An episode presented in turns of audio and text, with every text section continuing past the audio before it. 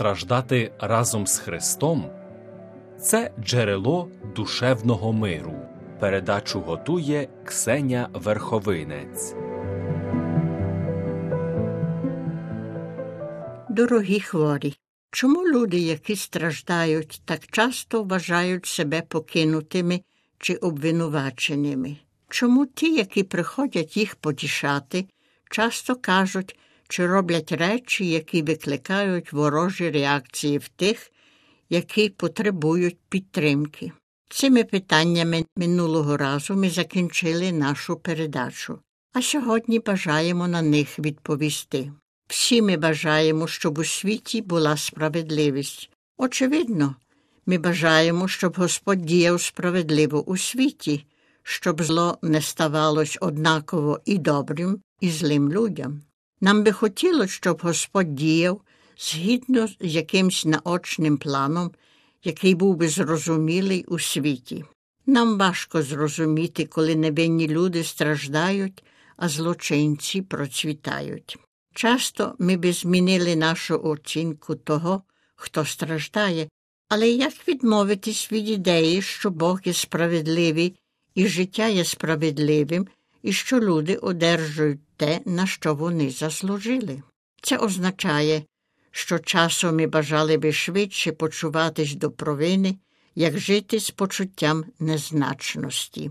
Страждаючі люди часто себе засуджують, бо принаймні це надає якесь значення їхнім стражданням.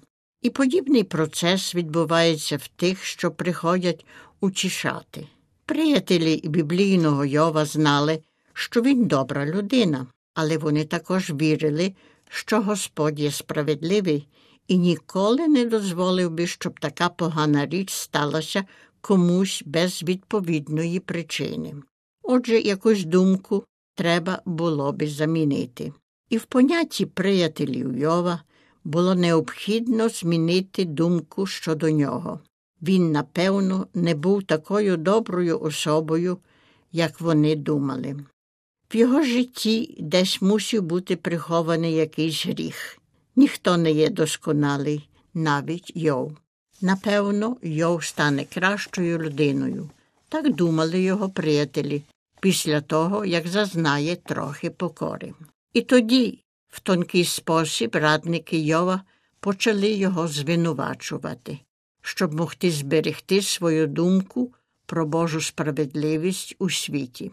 Це ж бо жахливо відмовитись від почуття порядку і послідовності, краще змінити погляди щодо Йова, ніж залишити погляди, які довгими роками створились навколо страждань і Господнього покарання.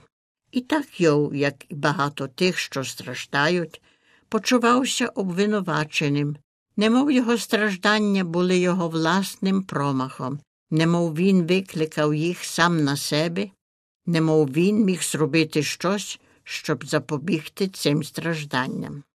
Людина, яка страждає, завжди питається чому?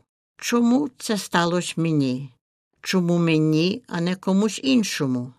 Чому Господь дозволяє, щоб таке ставалось людям, якщо Він дійсно нас любить?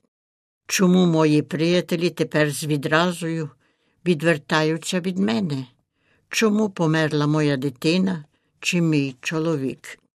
Ми передбачаємо питання, які нам будуть ставити ті, що страждають, і ми знаємо, що не маємо на них відповіді і тому ми їх уникаємо, забуваємо зателефонувати, бракує в нас часу, щоб відвідати їх і почути ще раз розповідь про їхнє нещастя. Ніхто не хоче признатись, що є безпорадний перед людськими стражданнями. Ми хотіли б знати, що сказати чи зробити, що могло б відібрати страждання, чи могла б надати йому якесь значення або щоб допомогло змінити наставлення страждаючої людини. Але ми цього не можемо зробити.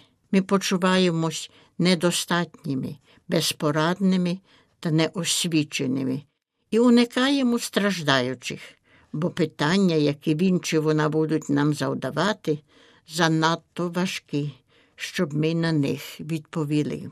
І так людина, що страждає, залишається без нашої присутності, яка могла б бути для них якоюсь допомогою, бо ми боїмось нашої нездатності розглядати ті питання. Більшість тих, що страждають, знають, що ми не можемо дати їм відповіді. Вони нас питаються, але будьте певні, не сподіваються мати на них відповіді. Вони тільки хочуть, щоб ми їх вислухали, щоб ми знали, як їм важко, щоб дали їм зрозуміти, що з ними співчуваємо. Але ми боїмось сказати щось неправильного або змовчати і таким способом уникаємо бути з ними. І людина, яка страждає, почувається обвинуваченою, покинутою, зрадженою своїми приятелями. Вони розчаровуються у своїй надії, бо до них приходять і ніяковіють. Таки і ви тепер для мене побачили страшне і полякались.